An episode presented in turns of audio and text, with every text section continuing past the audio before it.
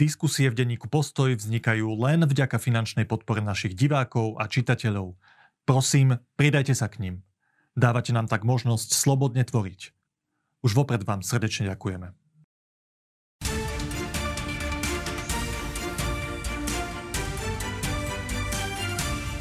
Európsky parlament prijal rezolúciu odsudzujúcu snahy vlády zmeniť trestné právo a zrušiť úrad špeciálnej prokuratúry.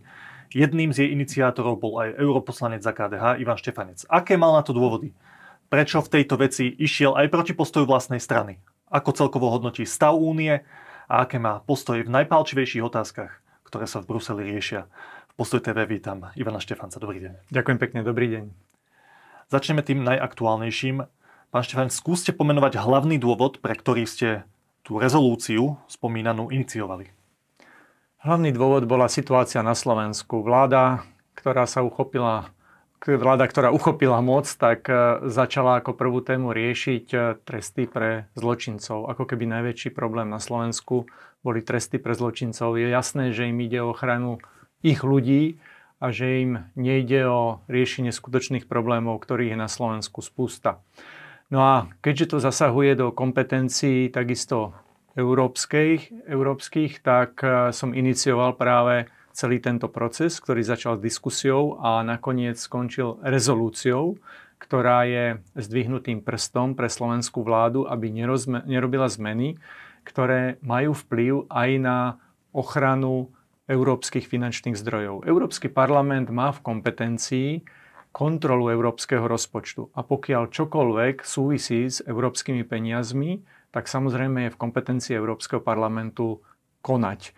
Robili sme tak aj v minulosti, robili sme tak aj smerom k ďalším štátom a robia tak aj ďalšie inštitúcie. Mimochodom, Európska komisia a Európska prokuratúra sa vyjadrila takisto ako Európsky parlament, že pokiaľ sú ohrozené záujmy európskych finančných zdrojov, tak na to upozorňuje.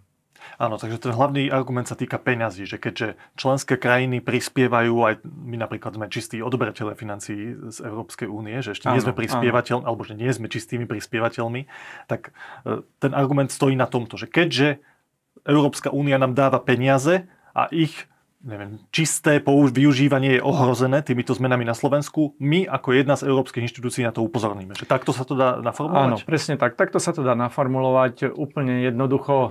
Ak by som to mal tak až tak vulgárne zjednodušiť, nefunguje to tak, že dajte nám vaše peniaze, my si ich už rozkradneme. Tak ako to hovoria treba z Maďarsku, alebo ako to hovorí aj Robert Fico, že do toho nemá čo hovoriť Európsky parlament alebo Európska komisia. Nie je to celkom tomu tak. Robert Fico to dokázal aj návštevou v Európskej komisii, predtým, než išiel robiť tieto zmeny. On tam potajme vycestoval a preveroval si tie nálady.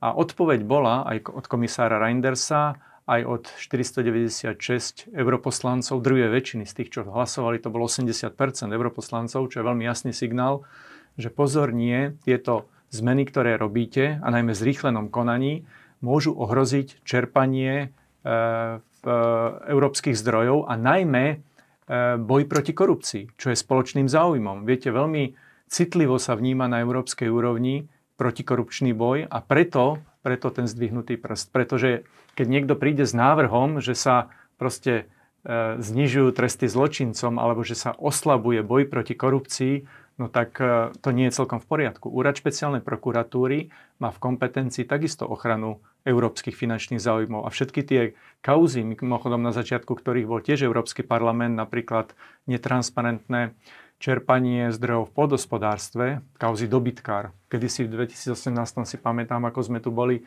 s kontrolnou komisiou na PPAčke a vtedajší predseda pán Kožuch nám hovoril, že všetko je v poriadku.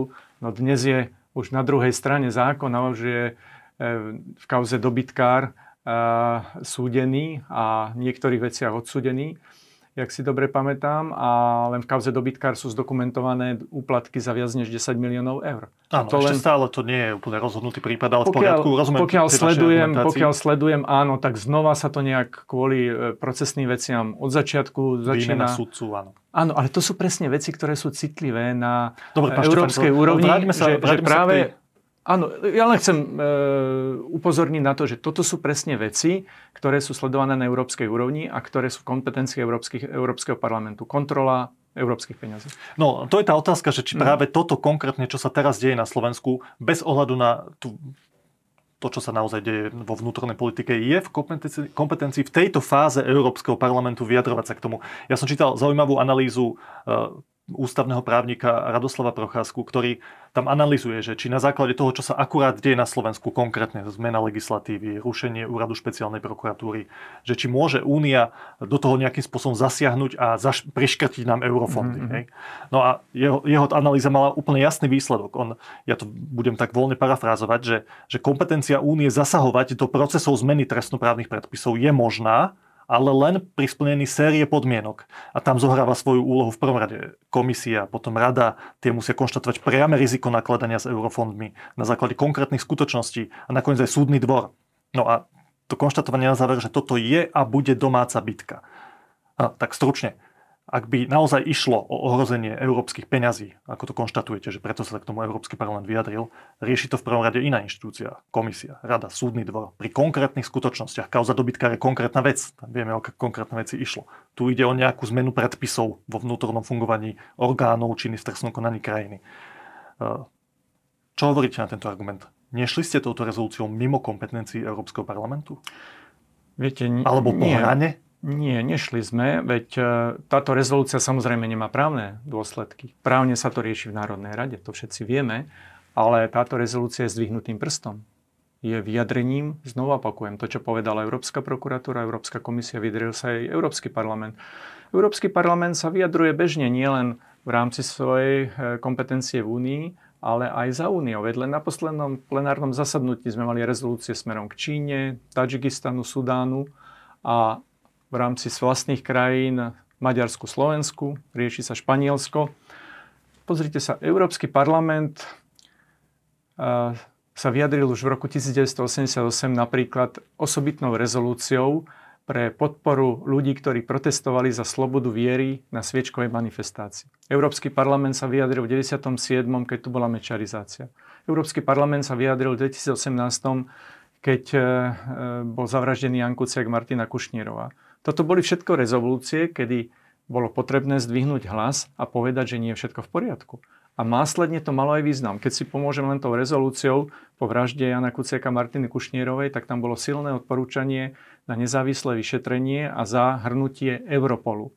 Nakoniec sa to ukázalo ako kľúčové pri odhalení tohto zločinu. To povedia všetci prokurátori z úradu špeciálnej prokuratúry, ktorí sa tým zaoberali a s ktorými som veľakrát hovoril na túto tému. Takže to má priame dôsledky. Už som spomenul tú kontrolnú činnosť v poľnohospodárstve. Opäť to skončilo na úrade špeciálnej prokuratúry.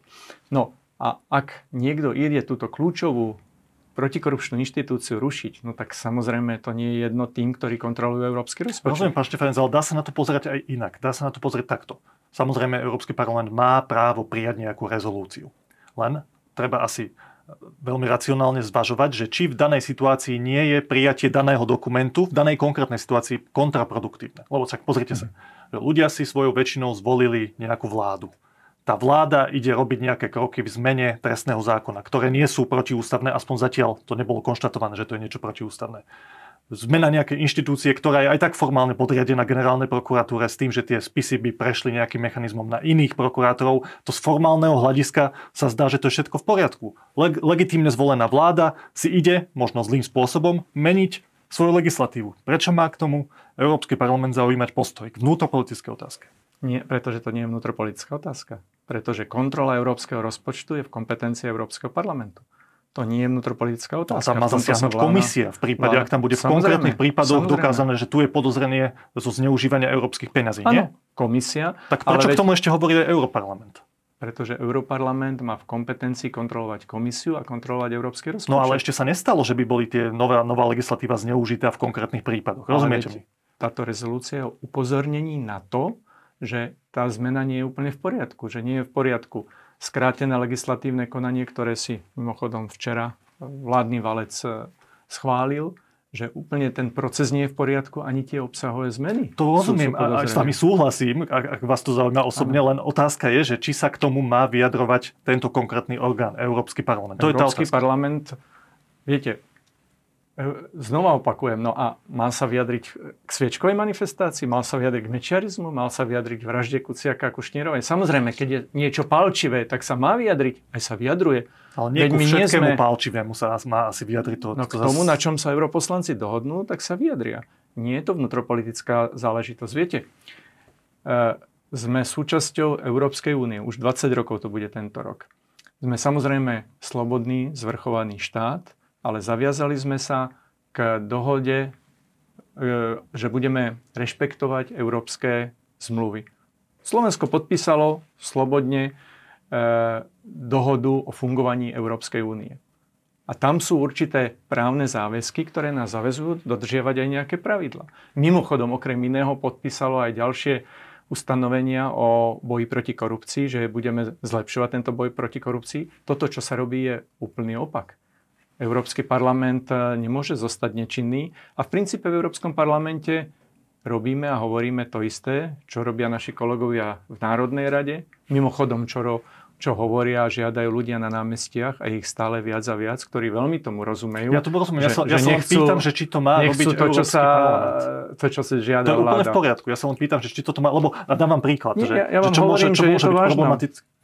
môže to byť problematické napríklad z toho hľadiska, že tento typ rezolúcií nie vždy je úplne v súlade s realitou a s pravdou. Však spomeneme si na rezolúciu o vražde na Zámockej. Bola pred niekoľkými dňami uzavretá. Daniel Lipšic mal veľkú tlačovku, kde vysvetlil, že o čo ide, ako to uzavreli celé.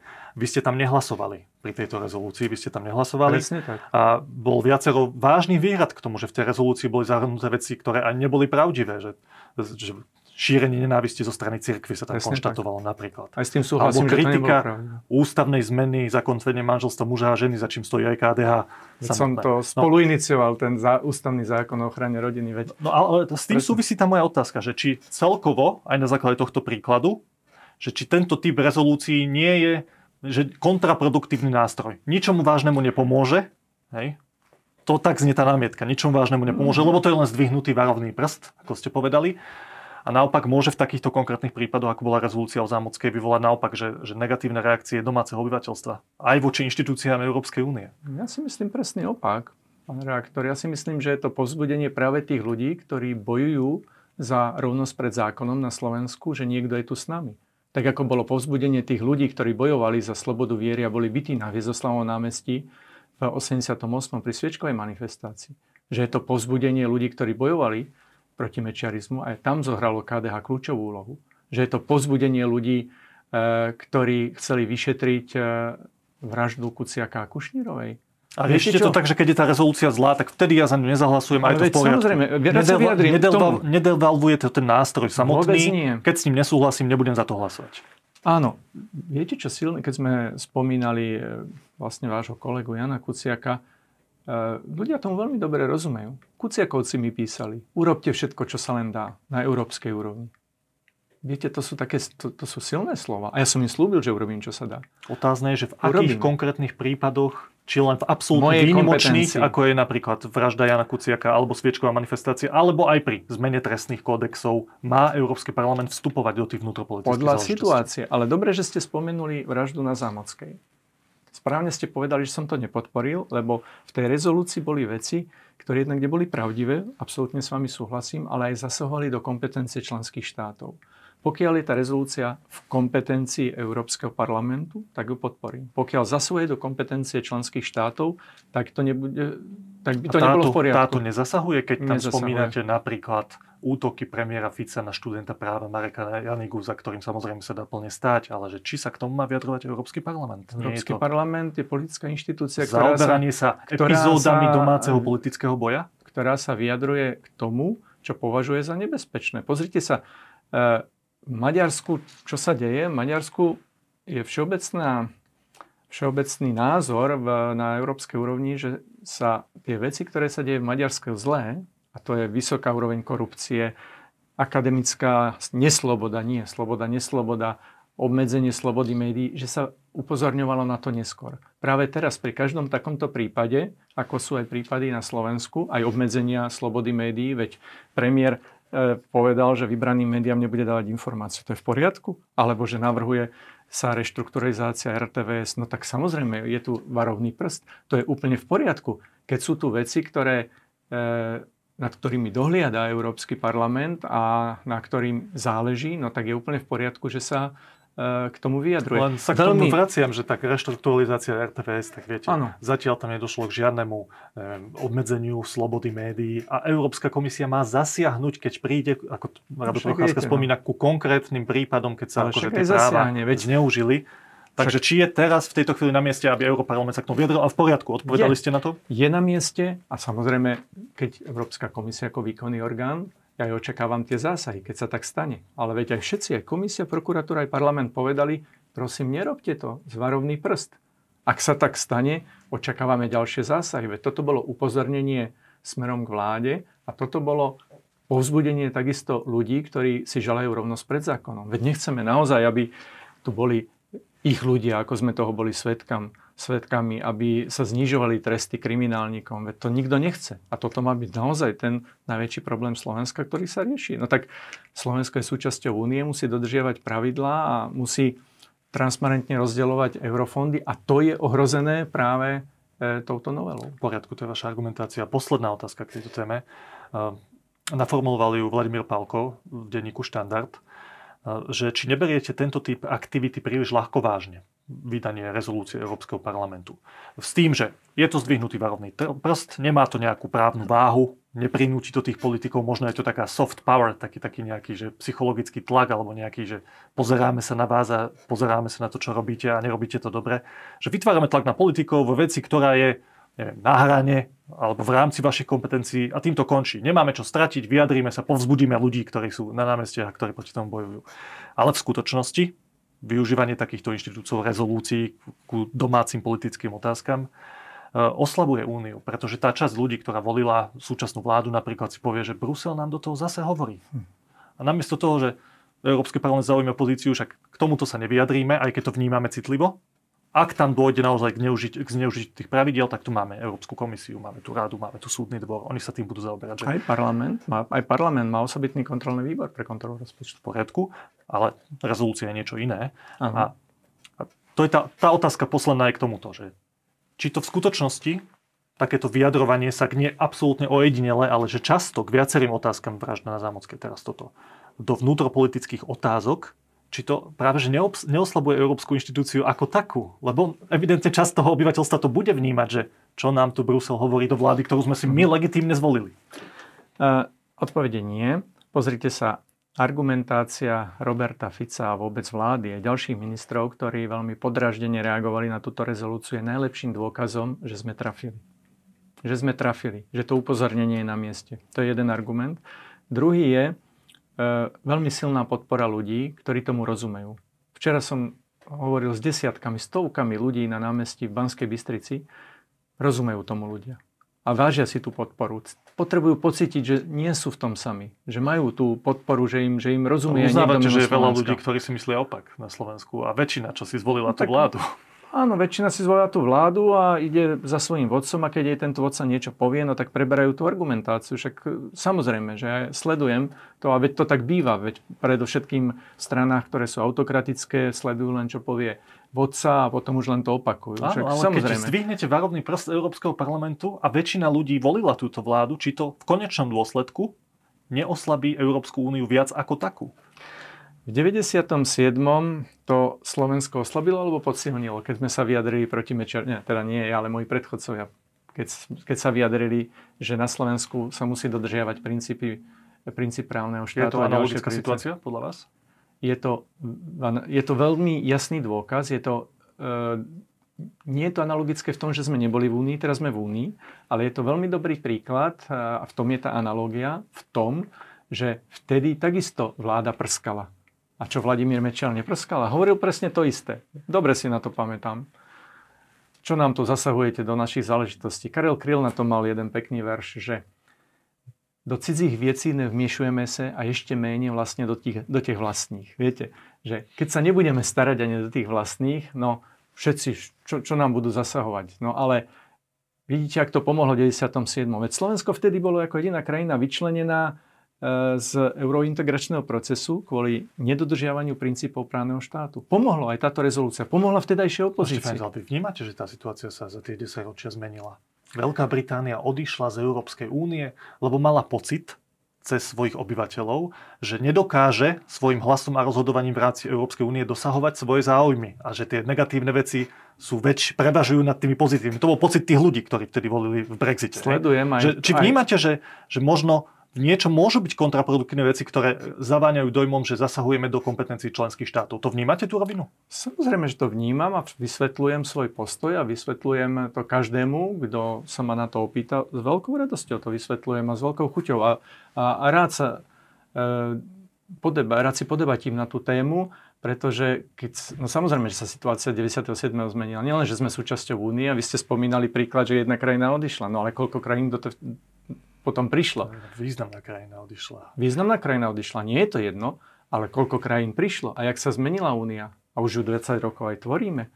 Viete, ale naozaj nefunguje taká argumentácia, že nestarajte sa nám, my si už tie peniaze rozkradneme. To nie sú jednak naše peniaze. Kompetencie jednotlivých členských krajín striktne v hraniciach, ktoré sú stanovené. Súhlasím, rešpektujme kompetencie. A či takýto typ rezolúcií nie je tak na hrane minimálne toho rešpektovania tých kompetencií? Ale dobre, o tom sme sa rozprávali. A som rád, že ste vytiahli tú rezolúciu k Zámockej, pretože aj som rád, že ste to povedali, že som to nepodporil, lebo presne tam boli veci, ktoré zasahujú do kompetencie členských štátov a nesúhlasil som s nimi. Preto som to nepodporil. A tu to teda nie je v tejto rezolúcii. Dobre. Nie, ale a ešte treba povedať, aj tu boli náznaky, že do toho chceli zasahovať. Aj iné skupiny znova tam presadzovali niektoré veci, ktoré sú v kompetencii členských štátov. Ale tým, že sme to ustrážili, tak to je jasný výsledok. Tá rezolúcia je na mieste a tá rezolúcia má význam. A reakcia súčasnej vlády svedčí o tom, že ten význam má.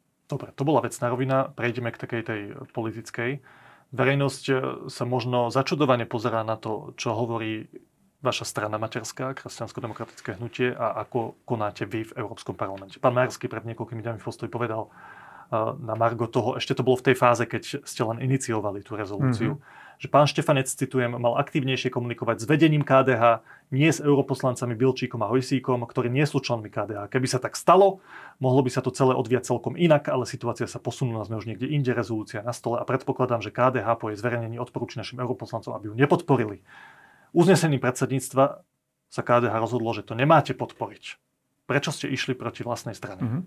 Tak pre všetkým chcem povedať, že ešte pred tým, ako táto téma bola na stole, ja som písomne informoval pána predsedu, aj predsedníctvo KDH. Bolo jasné, že vôbec niečo takéhoto sa deje. Ja som celý čas bol v kontakte s mojimi kolegami. Stali sme ako europoslanci pozvanie na dve predsedníctva. Mali sme dve uznesenia. To prvé bolo také, že aby sme sa snažili tú rezolúciu stiahnuť a ak sa to nepodarí, presadzovať všetko, čo by nebolo v kompetencii Európskeho parlamentu.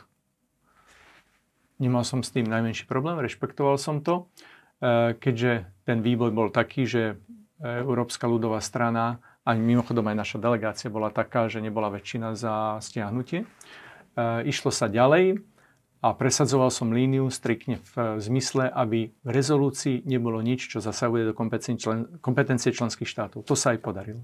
Takže... No, ale uznávate, že tam bolo rozhodnutie predsedníctva, ktoré vám odporúčalo nehlasovať za tú rezolúciu, aby ste šli proti nemu. Áno, bolo tak preto, lebo som nebol prizvaný do diskusie k takémuto typu uznesenia. Bolo nám predložené, že toto je rozhodnutie a teraz sa môžete k tomu vyjadriť. To bolo také zvláštne. Tak ja som sa potom vyjadril písomne, že budem hlasovať za tú rezolúciu a hocikedy som pripravený nielen s našimi kolegami, aj s každým na túto tému diskutovať. Lebo pozrite sa, hovorili sme už o tej vecnej rovine. Myslím, že tam sme si to vysvetlili, že v kompetencii Európskeho parlamentu nielen prijímať takéto rezolúcie, však nemôžeme sa vyjadrovať len k Číne, Tadžikistanu, Sudánu, ale aj členským krajinám. Veď to je absurdné. Závisí od toho, že v čom a kedy. To je dôležité. Však isté, v čom a kedy. A na Slovensku je situácia vážna a v kompetencii Európarlamentu je povedať svoj názor. A to u vás prevážilo to, čo ste hovorili o tej vecnej rovine nad pozíciou strany. Áno. Tak to vieme, akože prevážilo to aj zodpovednosť voči voličom a ktorú rád vždy vysvetlím, aj v tom, aká je situácia na Slovensku, aj politická rovina. Pozrite sa, to je to, čo som hovoril a stále hovorím. Aj v princípe ten pohľad na tú rezolúciu mali iní tí, ktorí reprezentujú občiansko-demokratický prúd a tí, ktorí reprezentujú extrémistov. Kto ju nepodporil na Slovensku tú rezolúciu? Nepodporili ju extrémisti, smeráci. A potom z zahraničia napríklad fizesáci, nezaradení. Ale podporili ju tí, aj predkladajú mimochodom, aj podporili tí, ktorí sú združení v demokratických politických skupinách. A to je ten európsky rozmer. Na Slovensku je ten rozmer ten, že jednoducho máme opozíciu a koalíciu. Samozrejme, že na to prskala vláda, ktorej ten varovný prst bol určený. To je prvá vec. No ale druhá vec, veď tu išlo o to, že či budeme teda aj jednotní demokratické strany. Ale túto rezolúciu nepodporila ani vaša spolustranička pani Miriam Lexman. Argumentovala podľa toho, čo som si ja naštudoval, tými kompetenciami a celkovo škodlivosťou rezolúcií vo väčšine prípadov. Asi menovala x rezolúcií, ktoré sa zdali, že neboli v poriadku a niečo v tom duchu, ako som vám ja ponúkal tie protiargumenty. Vy ste si to s ňou pred tým hlasovaním nejak vysvetlili? Mali ste diskusiu o tom, že ako vnímate celkovo vlastne jej postoj k tejto veci? Ja by som nerád hodnotil iných, to vysvetlenie nechám na iných, ale ak sa pýtate pol hodiny... Postoja ľudia, ich zaujíma, že prečo jedna europoslankyňa za KDH sa tuším zdržala, alebo nehlasovala za rezolúciu, ktorú inicioval jej spolustraník. Nepochybne je to šťavnaté, nepochybne je to zaujímavé a nepochybne chápete, že... Dôležité pre tých voličov KDH. Áno, isté, ale nepochybne chápete, že môžem hovoriť za seba svoj názor, ale nechcem niekoho dávať do nepríjemnej roviny ani hovoriť za niekoho iného. Ale ak sa pýtate, či sme spolu hovorili, áno, pol hodinu pred hlasovaním sme sa rozprávali na túto tému. Aj ona ma informovala o svojom postoji, ja som ju informoval o svojom. Proste nie je možné predsa, a to je môj postoj, aby sme nepodporili to, čo je úplne v poriadku, čo je v kompetencii Európarlamentu. A nie je možné, aby sme predsa dali signál aj politicky, že hlasujeme v šiku so smerákmi, alebo nehlasujeme v šiku so smerákmi. Proste tu išlo o to teda, či ideme proti vláde alebo s vládou. Môj postoj je jasný v tomto. To musíme byť konzistentní. To, čo hovoríme na námestiach, to, čo robíme v Národnej rade, musíme robiť aj v Európskom parlamente. Každý v rámci kompetencií. Uvedomujete si ale, že aj vo vnútropolitickej diskusii môžu rozdielne postoje europoslancov za KDH vyvolávať rozpaky a problémy. Však Milan Majerský komunikoval aj v diskusiách, tuším, že aj s predsedom vlády Ficom, že sa absolútne nesúhlasíme s tým, čo robíte, ale myslíme si, že by sa to nemalo riešiť takýmito rezolúciami, za ktorými stál europoslanec z jeho vlastnej strany. No, tá moja otázka smerujem k tomuto, že tá nejednotnosť medzi dvoma europoslancami za KDH v takýchto citlivých otázkach relatívne, plus línia strany aj predsedu, ktorý hovorí, som na strane tohto europoslanca a nie na strane tohto. To evidentne vyvoláva medzi voličmi KDH zmetok. Aká je cesta von z takejto situácie? Lebo to asi nie je prvýkrát, keď vaše hlasovanie nie je v súlade s tým, čo robí pani Lexman.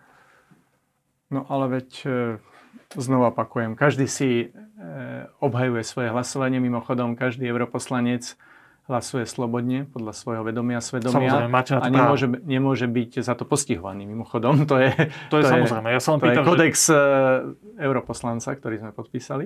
Ale ste súčasťou nejakej strany, nejaké politické línie a zvažujete aj tento aspekt. Áno, preto je dôležité aj komunikovať a vysvetľovať. A máte pravdu, že samozrejme je prirodzené, že vznikajú otázniky, že keď nastane takáto situácia. Mojím vysvetlením je, že každému, kto má záujem o vysvetlenie mojej pozície, tak to poviem. Písomne som pripravil takúto komunikačnú líniu, vysvetlenie. Komunikujem priamo s členmi. Každý, kto má záujem, tak mu rád vysvetlím túto pozíciu. V kontexte toho, čo sme teraz spomínali, bola pred niekoľkými situáciami vznikla taká nepríjemná situácia, že pán Majerský sa vyjadril pomerne nešťastne alebo nepresne, nejasne v súvislosti s LGBT komunitou, ľuďmi v médiách a vy ste ho vtedy za to verejne kritizovali na Facebooku. Ale keď to, potom sme to rozoberali ďalej, aj na našich stránkach sa ukázalo jasne, že nemal na mysli LGBT ľudí v tom svojom vyjadrení a dokonca o niekoľko sekúnd neskôr v tom svojom vyjadrení to povedal jasne, že mu išlo o ten ideologický prúd, o myšlienky, ktoré sa spájajú s tým označením. A vy ste toto si s ním nejak vysvetlili, ospravedlnili ste sa mu za ten váš výrok, ako ste komentovali tú vec, alebo ste necítili potrebu sa za to ospravedlniť. Je medzi vami nejaká animozita? Medzi nami je, pokiaľ viem, pragmatický vzťah. Na túto tému sme hovorili po mnohých mesiacoch, než sa tak stalo. Hovoril som s ním už keď bol po voľbách v Národnej rade. Boli tam ďalší dvaja kolegovia a on to otvoril a vysvetlili sme si tieto pozície. Myslím si, že aj on sám cítil, že ten výrok nebol šťastný aj práve preto to ospravedlnenie. Ten deň, kedy sa to stalo, tak nielen to vysvetloval, aj sa ospravedlňoval. Takže ja som tomu rozumel. Nepovažovali si teda za neštandardné, že vy sa verejne vyjadríte pred tým, ako sa porozprávate osobne s vašim predsedom, tak skritizujete jeho výrok v médiách, ktorý bol do istej miery niektorými médiami aj dezinterpretovaný? Pozrite sa, ja som sa slobodne vyjadril k tomu, že ten výrok nebol v poriadku a sám pán predseda tým, že sa ospravedlnil, vlastne povedal to isté. A viem, že ho to mrzí a viem, že sa to snažil dať na pravú mieru. Mám pocit, že aj podľa výsledku volieb, že v princípe to nezavážilo nejakú, alebo nehralo to nejakú vážnu úlohu. Poďme ďalej. Ďalšia citlivá vec, ktorá sa týka pozície KDH, sú otázky kultúrno-etické. KDH tu má veľmi jasnú líniu a je to jedna z hlavných vecí, ktorá kresťansko-demokratické hnutie odlišuje od zvyšku politického spektra. A to je niekoľko tých citlivých otázok, ktoré sa týkajú spolužitia, osôb rovnakého pohlavia a umelé ukončenie tehotenstva a týchto otázok. A v tejto súvislosti sa niekedy objavia také otázniky nad vašou osobou, že či vy hájite tú líniu KDH v týchto veciach. A nebudem vyťahovať veľa tých konkrétnych prípadov. Dotknem sa ale jednej také systémovejšej, lebo to je asi zaujímavá širšia otázka. Môj kolega Jozef Majcherák na konci roku 2011 vás kritizoval za jednu vec. Išlo o to, že Európsky parlament sa rozhodol zažalovať Európsku komisiu v októbri 2021, keďže nespustila mechanizmus, ktorý by Poľsku a Maďarsku obmedzil eurofondy pre to údajné porušovanie právneho štátu, princípov právneho štátu. A vy ste boli jeden z ľudí, ktorí to podporili. Opäť Miriam Lexman to nepodporila, toto rozhodnutie Európskeho parlamentu. A kolega Majcherák argumentoval, že vy ste argumentovali, že snaha o právny štát je tak podstatná, tak základná vec, tak jeden zo základných pilierov európskej demokracie, našej civilizácie a je nepripustné, aby krajiny, ktoré pravidlá nedodržiavajú, mali rovnaké podmienky ako tie, ktoré ich dodržiavajú.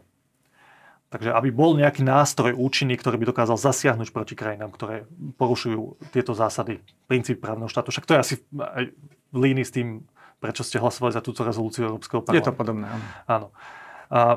Kolega Majcherák kritizoval, že vám uniká dôležitá vec, že ideologizácia pojmu právny štát, že kým dnes pod právnym štátom vnímajú európske inštitúcie alebo väčšina v Európskom parlamente, ja neviem, zásadné legislatívne zmeny, ktoré obmedzia súdnu moc, ako sa to v súvislosti s Poľskom bralo napríklad, alebo niektoré kroky Viktora Orbána v Maďarsku, tak zajtra môže byť takýmito témami aj regulácia sexuálneho vzdelávania na školách. Alebo tie citlivé kultúrno-etické témy, v ktorých KDH má veľmi jednoznačnú líniu. No. A preto môj kolega považoval za nesprávne, že ste podporili tento nástroj. Vy nevnímate toto riziko? Sú tu príklady. V lete 2021 Európska komisia spustila právne konanie voči Maďarsku pre diskrimináciu občanov z LGBTI komunity. V Maďarsku bol príčinou tzv. Antipedofilný zákon, v Poľsku zóny bez LGBTI ideológie v niektorých obciach a miestach. Či sa neobávate toho, a úplne to skrátim, že to, za čo vy teraz bojujete, za dodržiavanie princípov právneho štátu, bude v nejakom momente, už aj po týchto náznakoch znamenať, že porušovanie princípov právneho štátu môže byť len to, že máte iné hodnotové nastavenie?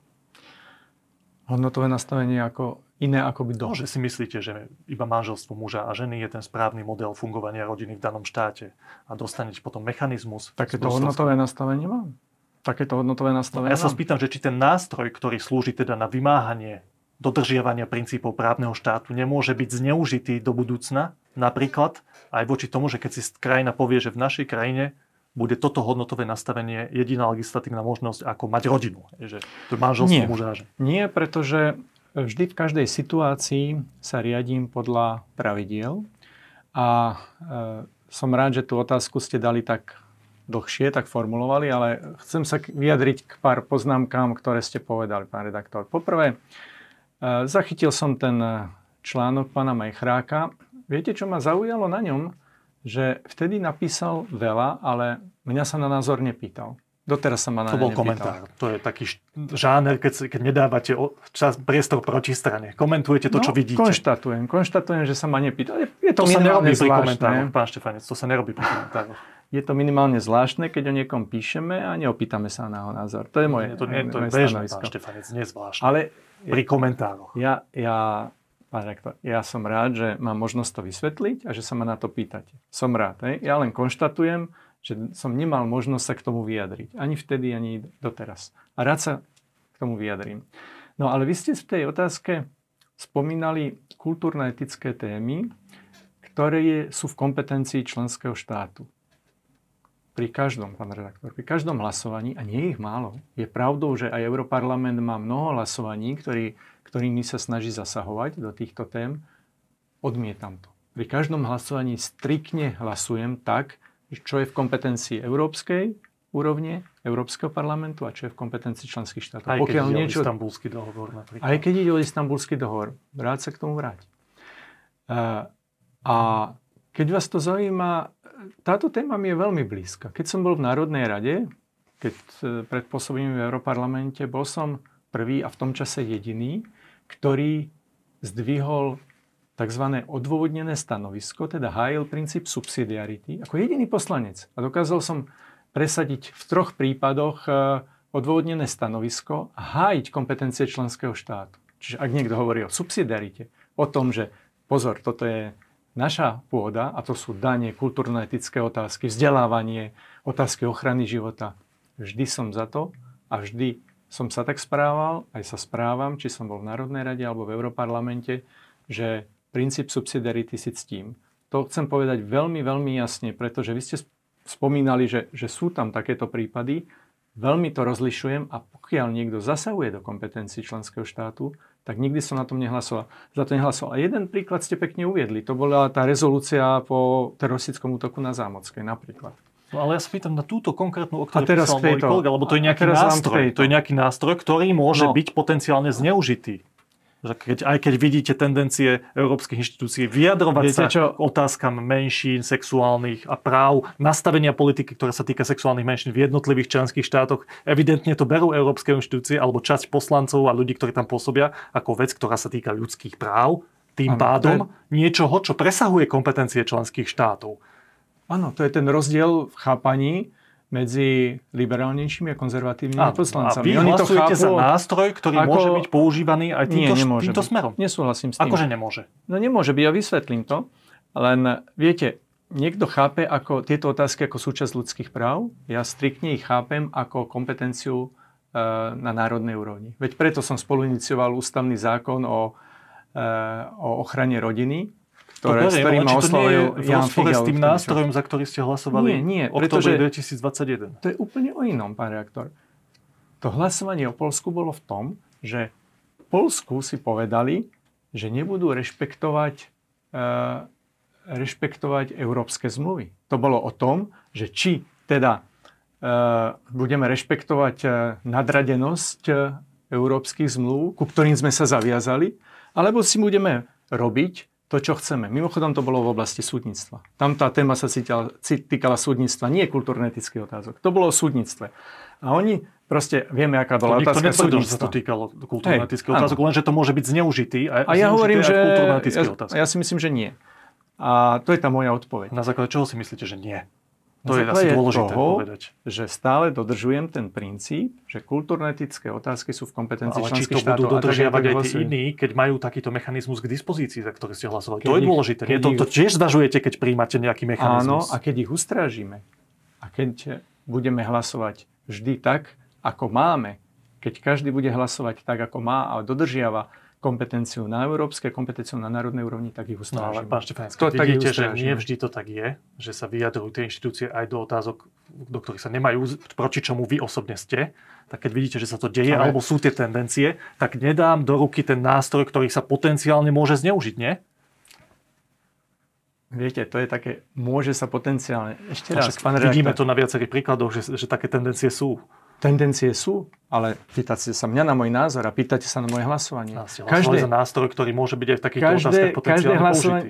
No môže, akože hlasovanie môže. Ja som hlasoval o tom, či Poľsko môže si odhlasovať, či bude rešpektovať európske zmluvy alebo nie. No hlasoval som o tom, že proste, keď sa zaviazoval k niečomu, že čo musí dodržiavať na európskej úrovni, no tak musí sa k tomu, k tej zmluve o fungovaní únie zaviazať. Proste nemôže si raz povedať, že jeden deň budem dodržiavať zmluvu a druhý deň nebudem dodržiavať zmluvu. Že jeden deň v súdnictve si urobím, čo chcem a druhý deň už sa budem zodpovedať tomu, čo som podpísal na európskej úrovni. To sa jednoducho nedá.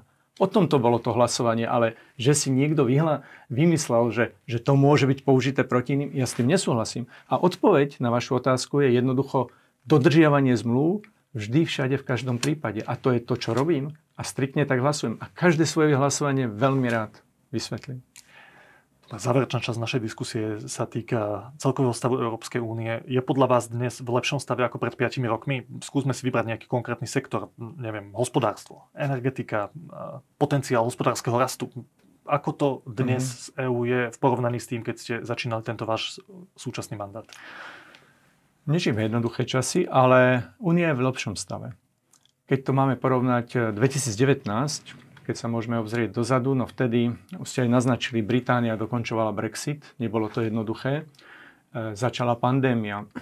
V 2022 sme zažili to, čo druhej svetovej vojny nie, ruskú inváziu na Ukrajine a tým pádom strata mieru na európskom kontinente. Niečo, čo je proti fundamentom európskeho projektu, ktorý je mierový.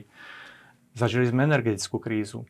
A hovorím to všetko preto, že tie nejednoduché časy nás spojili. Väčšinou to tak býva, že keď je človeku ťažšie, tak hľadá spojencov. Že ľudí to spája, tá ťažká doba, to nešťastie. Keď sa pozrieme na Slovensku, tak by som to nepovedal. Že nás tie ťažké časy spojili. Áno, na tých námestiach je stále viac ľudí. Ale rozumiem tej, možno tá druhá práve. Ale rozumiem tej vašej poznámke, aby som s ňou súhlasil, lebo tá spoločnosť je rozdelená. To ukázali voľby a v princípe... Asi viac ako v 2019. A viac ako v 2019. Súhlasím. Napriek tomu hovoríte, že únia je spojenejšia ako predtým? Áno, áno. Na Slovensku súhlasím s tou vašou poznámkou. Vidím to, cítim to koniec koncov aj v tých voľbách sa to ukázalo. Tá situácia nie je jednoduchá. O to viac musíme byť trpezlivejší a hľadať pravdu, vysvetľovať a aj konať. Ale únia je jednotnejšia. Úprimne vám poviem, nezažil som takú jednotu, ako v podpore Ukrajiny. V podpore ľudí, ktorí potrebujú našu pomoc. Bez nej by sa neubránili. Lebo bránia nielen svoju krajinu, ale aj nás. Slobodu, demokraciu v celej Európe. Keď si odmyslíme Maďarsko a Slovensko dnes, dobrá poznámka. Je tá únia má silnú spájajúcu tému. Súhlasím, ale Slovensko dovolieb, že? Alebo po voľbách, takže po voľbách. Áno, tam sa to zmenilo. Aj keď treba povedať jedným dýchom, keď ste na toto narazili, že na európskej úrovni je to taká schizofrénia, že to Slovensko zatiaľ pokračuje. Ako neblokovalo začatie otváracích rokovaní s Ukrajinou, neblokovalo finančnú pomoc Ukrajine, neblokovalo protiruské sankcie, ale retorika Slovenska je úplne nejaká iná. Minimálne ústami premiéra. Tomu rozumiem, čo ste povedali, že to spojenie, lebo tam je veľká silná téma, ktorá musela tie krajiny, alebo spojila tie krajiny, že musela však. Jasné, že nemusela. Ano. Ale iné otázky, že povedzme, že jedno, že hospodárstvo. Hospodárstvo, dobre. To je, však vy ste človek, ano, ktorý sa v biznise hýbal dlhé roky a aj financie sú vašou jednou z najbližších tém, ktoré sú vaše, že keď sa pozriete napríklad na plán obnovy a očakávania od tohto nástroju, tak zatiaľ sa nezdá, že by to nejak veľmi masívne naštartovalo investície a že by to kvitlo. Možno to chce nejaký čas, ja neviem. Ale že skúste povedať, že hospodárstvo teraz a v roku 2019 vidíme tam nejaký výrazný posun vpred alebo vzad? Dobre, že ste spomenuli plán obnovy. Áno. Áno, vidíme. Bolo to unikátne. Viete, aj pandémia bola unikátna. Nikto z nás na to nebol pripravený, nikto to nečakal. To bolo niečo nevídané. Zároveň sme pocítili, ako je dôležitá digitalizácia. Všetci sme sa posunuli do digitálnej roviny. My sme hlasovali v Europarlamente, študenti sa učili z domu a proste vo firmách sa robilo z domu. Nás to naučilo aj niečo nové, tiež nás to zomklo a hospodársky samozrejme sme zaznamenali veľké straty. A ten plán obnovy bol unikátny a kľúčový nástroj, lebo prvýkrát sme povedali, že potrebujeme tiež len európske riešenie. Tak ako sme sa z pandémie dostali európskym riešením, spoločným výskumom a vývojom vakcín, aj nákupom vakcín, ako sme sa z energetickej krízy dostali z najhoršieho aj spoločným nákupom plynu. Tak aj tu sme sa dostali spoločným postupom, že prvýkrát ten plán obnovy je garantovaný európskym rozpočtom. To doteraz nebolo. Mnohé krajiny to odmietali. A viete, ja som v minulosti veľakrát pochyboval o takomto nástroji, ale tá ťažká doba nás prinútila k tomu konať viac spoločne. A prvýkrát aj tí, čo to dlhodobo odmietali, tak myslím tú garanciu spoločnými európskymi dlhopismi a spoločným dlhom Európskej komisie, spoločným rozpočtom, to bol normatívny nástroj, no zrazu sa k tomu pristúpilo a myslím si, že to funguje, aj keď treba povedať úprimne, nevieme ešte dokedy, pretože je to, takto nevieme dokedy, to sa opravím, nevieme ešte plné dôsledky, tak by som to povedal, pretože len časť toho plánu obnovy bola vyčerpaná.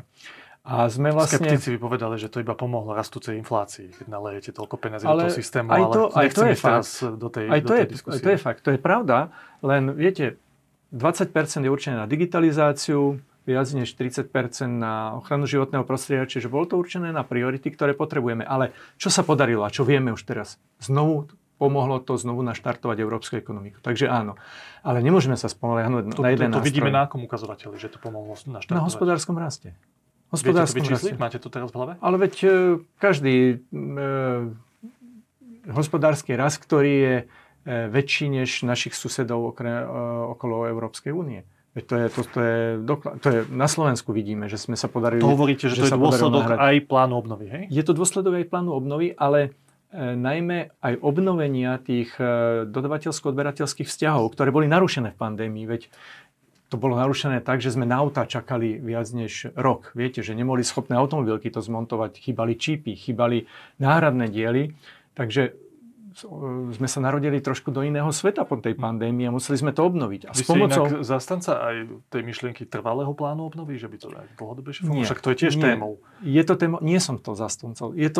Som zastancom jednorazového nástroja. Úprimne som zastancom menších zásahov do ekonomiky a lepšieho dodržiavania pravidiel. A to je to ináč to, čo potrebujeme. Preto, keď sa pýtate na hospodárskú oblasť, som zastancom dokončenia spoločného trhu, lebo to nás nič nestojí a pomôže to hospodárskému rastu.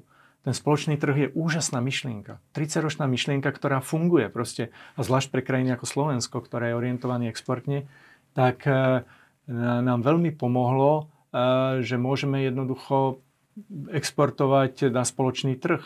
A že máme euro v eurozóne, proste, že to znižuje kurzové rozdiely, že to šetrí náklady a že exportujeme veslá bez administratívnych poplatkov. Ale ešte stále v oblasti spoločného trhu, v oblasti služieb sme nedokončili ho. Toto je to, čo potrebujeme urobiť. Tento týždeň som hovoril na tú tému v Európskom parlamente. Dokončenie spoločného trhu je najlacnejšia cesta, ako pomôcť hospodárskemu rastu v Európe.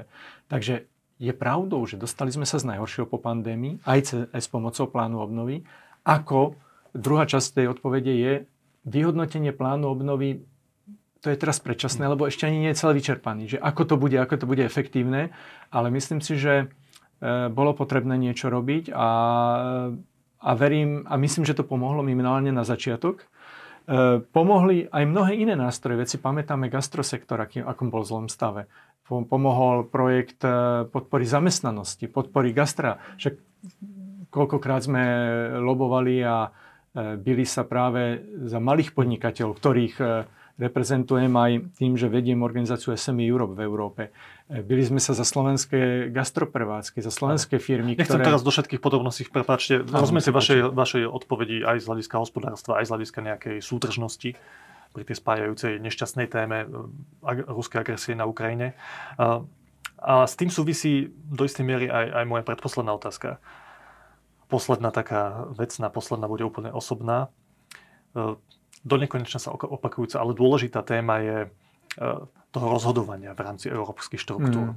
Lebo ja si myslím, že odpoveď na túto moju otázku, že kde sme sa za tých 5 rokov dostali, budú aj európske voľby. Že akých zástupcov, z akých názorových prúdov si tam občania nakoniec volia. To bude niečo aj vyhodnotenie tých 5 rokov, že táto línia s tou ľudia Európskej únie, občania súhlasia alebo to chcú v niečom ináč. Ale tá posledná otázka sa týka zmeny základných zmluv. Vy ste proti iniciatíve, ktorá sa v tomto duchu riešila v Európarlamente, hlasovali proti tej správe, ktorá sa tohto týkala. A dnes už približne 90% oblastí hlasovania sa hlasuje väčšinovo. Že takto je nastavené. Malo by sa podľa vás niekde ešte upustiť od práva veta v nejakej špecifickej oblasti? Máte takúto nejakú vec?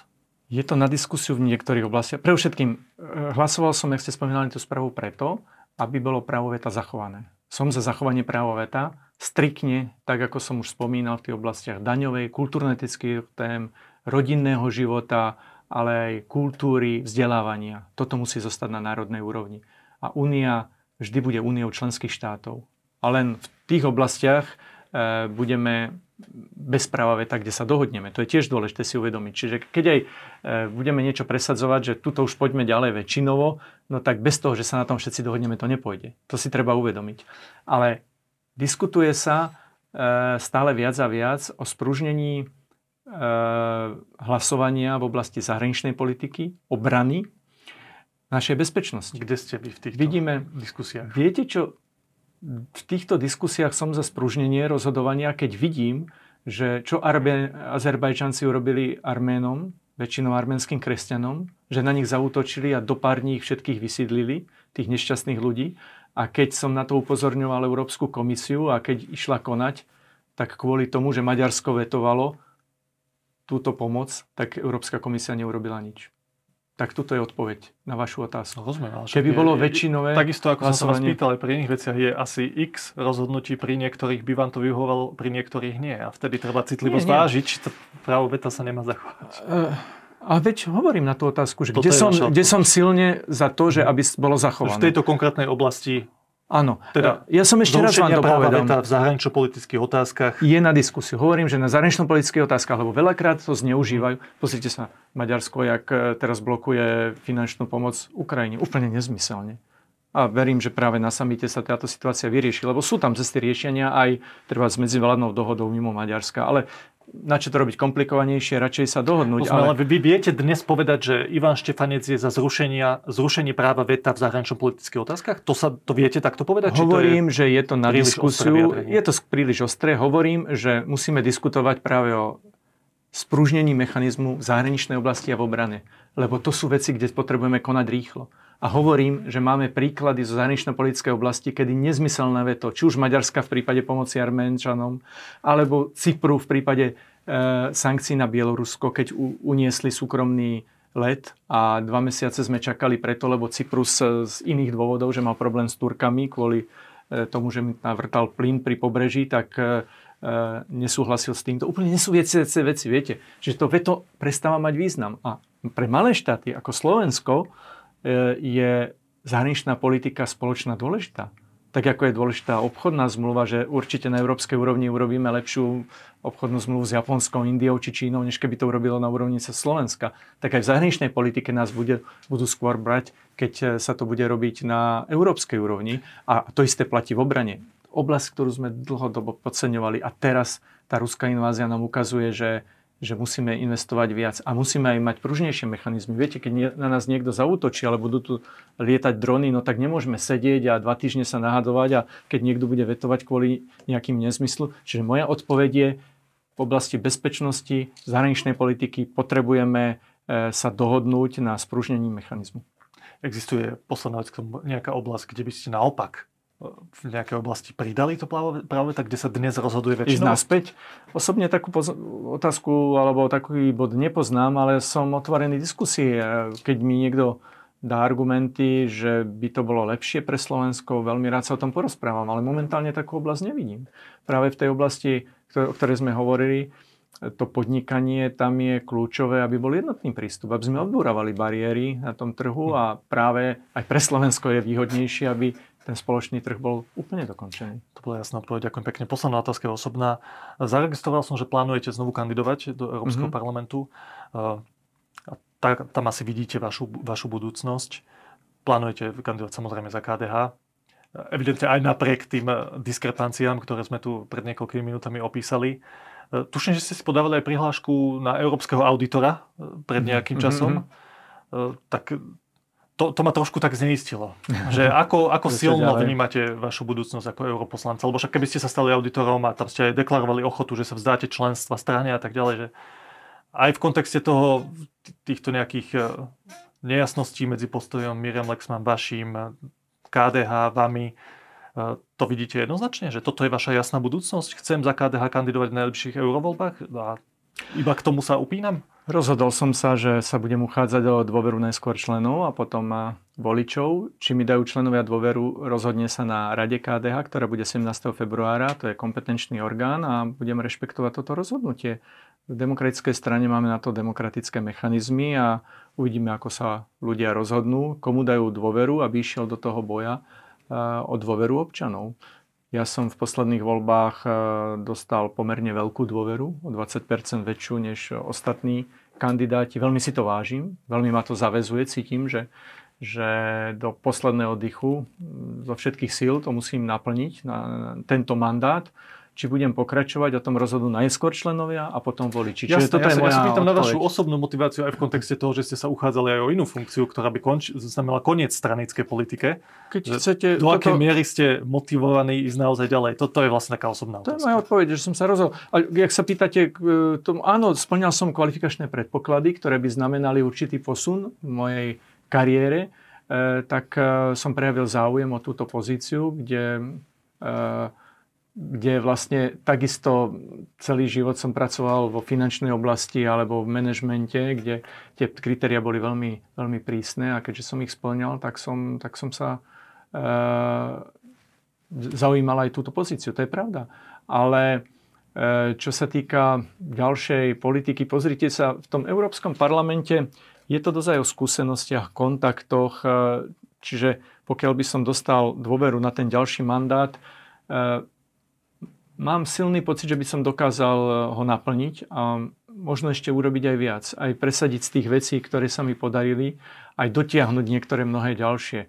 Napríklad projekt predného brzdového svetla, na ktorom pracujem spolu so slovenskými vynálezcami, alebo digitálnych platieb tiež, ktorý je slovenským vynálezom mimo amerického platobného systému, na ktorý sme stále v Európe odkázaní a tak ďalej, tak ďalej. Existuje viac dlhodobých projektov aj v ochrane spotrebiteľa, aj v oblasti jednotných nabíjačiek, čo sa mi podarilo presadiť pre mobily a chcel by som to presadiť aj ďalej, aj pre ďalšie spotrebiče, pre automobily, ktoré sa budú rozvíjať ďalej. Čiže mám v hlave ďalšie nápady a pokiaľ dostanem dôveru, tak budem bojovať. Povedal Ivan Štefanec. Veľmi pekne ďakujem, že ste mali trpezlivosť takto dlhšie tu so mnou posedieť. Všetko dobré. Ja veľmi pekne ďakujem za pozvanie, vážim si to. Dovidenia. Dovidenia.